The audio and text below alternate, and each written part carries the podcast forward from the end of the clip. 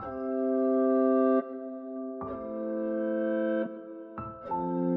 everybody. We're coming to you today with a bonus drop in because I have something coming up that I'm really excited about, and I thought you all should know. We are doing a pilgrimage with one of my most favorite books in the world. We are doing a Rebecca pilgrimage. Rebecca, the novel by the deeply, deeply strange woman, Daphne du Maurier, who I'm learning more about and becoming more and more obsessed with every day and that will be in beautiful Cornwall, England. And I am co leading it with Dana Schwartz. Dana Schwartz, one of the writers for She Hulk, the best selling author of Immortality, a love story, host of the podcast Noble Blood, and brilliant, brilliant lay historian. Dana is someone who has dedicated her career to uncovering stories about the past and making them alive for us today. Hi, Dana. How excited are you for this trip? Hi, I am so excited. You and I had so much fun doing a Frankenstein pilgrimage together last year. And on that pilgrimage, someone asked me, "What books are you thinking about doing?" And I mentioned Rebecca. And like like a little lemur, you just stuck your head up. You mentioned Rebecca and immediately I was like, oh, "Rebecca, we have to please, I have to do this. How do I get involved in this?" And I was like, come with me. I did not hesitate. And I'm i st- I'm thrilled. I had truly the best time on the Frankenstein pilgrimage that I was like even if you gave me a bad book and a bad author, I still would have done it. And then to do like arguably one of my top 3 books of all time, Rebecca, which I think is one of those brilliant books that every single person I've recommended this book to has loved it. And it happens to be set at this like beautiful house with flowers everywhere, overlooking the sea in Cornwall. So we also have to go to a location like Manderley in order to understand the book. How else would we understand this book if we weren't ourselves at a beautiful rural estate where the ghosts of uh, expectations and uh, female roles and limited cruel husbands could linger. It wouldn't be possible. We wouldn't be able to understand it. But okay, you said that this is one of your top three favorite books. Yeah. What do you love about this book? I love Rebecca. I think it's because of that subversion of expectations that I, I think I always had sort of this like cover that was like, it looked like red velvet and I had it in my mind before I read it. I was like, oh, it's this is an old book. It's going to be boring. It's going to be hard to read. And immediately it just captures you with the specificity and beauty of the language. Like she's such a beautiful writer. But then you're like, what a funny, modern, sad book. I can't think of another book that captures, I mean, the loneliness of being a woman and thinking, I, am going to try to articulate this in like the least like Dana's in therapy way possible. I'm someone who very much has thought, like, oh, if I do X or Y or Z, then I'll become the type of person I want to be. If I go to this college, if I graduate this college, if I write a book, if I get married, like, I think, like, oh, surely if I have this job, then I'll be the type of person who's confident and cool and able to do things. And I've never read a book that so clearly articulates the feeling of loneliness and being trapped when you are in the right place, but you're the wrong person for it. And it's also such a modern book when it comes to female expectations. And Rebecca is such a cool and compelling character, even though, of course, she never appears. And as you research more of Daphne du Maurier, you're like, oh, she's Rebecca. She's not, she's not the second Mrs. De Winter. She's freaking Rebecca. I absolutely think that Daphne du Maurier was that glamorous. And yet I feel so invited into seeing myself into the second Mrs. De Winter. I feel so seen in that, like, I don't know what to wear. I guess I'll borrow this other person's rain jacket that doesn't really fit me and like put on these Wellington boots that they just have extra of and I don't even own any Wellington boots. I I feel like she's such an inviting narrator. A hundred percent. I mean, the second Mrs. De Winter, because we're in her perspective, is such a smart, funny character who's so underestimated by the people around her. And as a reader, you feel like you're getting this privilege to be with her to keep her company. Like it, it really, I, I always thought it was so cliche and like a little dumb when people are like, oh, the people in my books are my friends. Like, I just want to spend time with them. But like, this is one of those books where I'm like, I do just want to walk alongside the second Mrs. De Winter and like listen mm-hmm, to her as she mm-hmm. talks and get her perspective. And it's so funny the way this book subverts your expectations. I don't want to obviously spoil the ending because what if people haven't read it and I want them to go on the full journey? But I will say it's hilarious to me when people think that this is a romance book. When people are like, no, like it's a it's a dark comedy tragedy and it's sad at the end. And when people are like, "Oh, I love this book. It's so romantic." It's like, "No, it's not. It's about a woman being trapped." Two women who are trapped who handle it very different ways. yes, very different ways. Yeah. So, Dana, you and I are going to be in Cornwall. We're going to be crowded around fires and staying at this beautiful ancient house. We're going to be walking along the sea and eating scones the Cornish way. And we are going to be talking about haunting. You and I picked this theme. We always have a theme for our pilgrimages to guide us as we read the book. And I'm wondering if you could say a little bit about why the idea of haunting appealed to you. Thinking of Rebecca as a ghost story is so compelling to me because obviously the entire book is haunted by Rebecca's presence. This woman who once was here, isn't here anymore, but is so imbued in in the texture of both every person, but every object around her.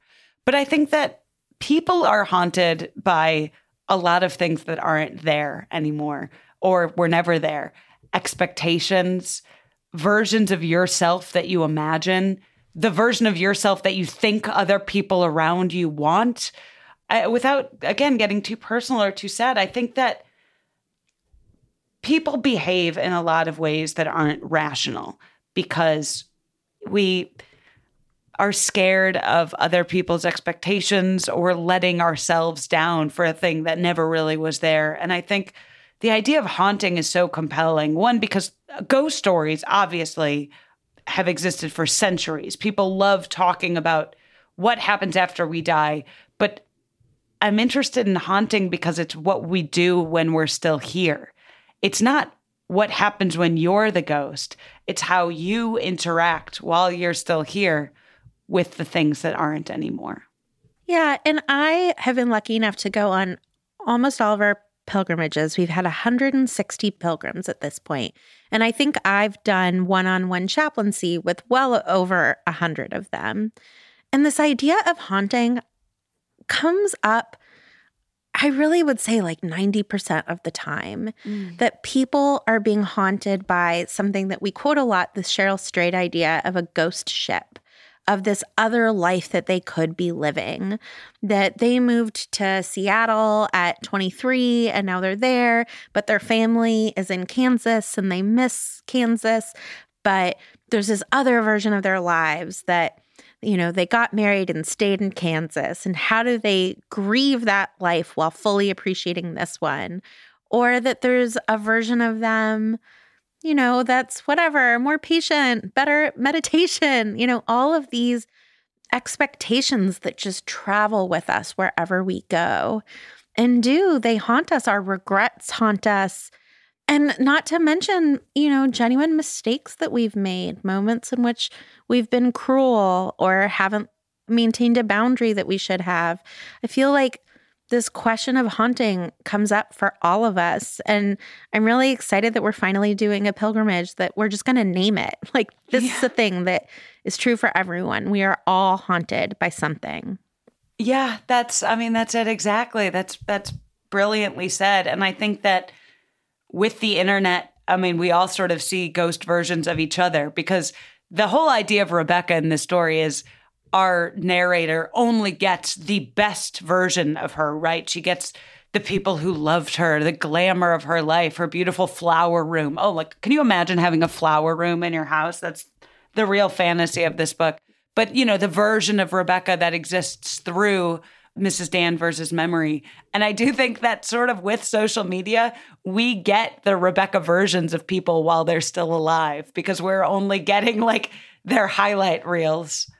Not only that, we're creating a ghost version of ourselves. We're projecting, you know, specters of, yes, my bedroom is this beautiful, and cut out of the frame the pile of laundry that is like two inches to the left. Yeah. But Rebecca, right? Like we know from the very beginning of the book that she she is dead and she has like curated this memory of herself. Like her Instagram would be curated as hell.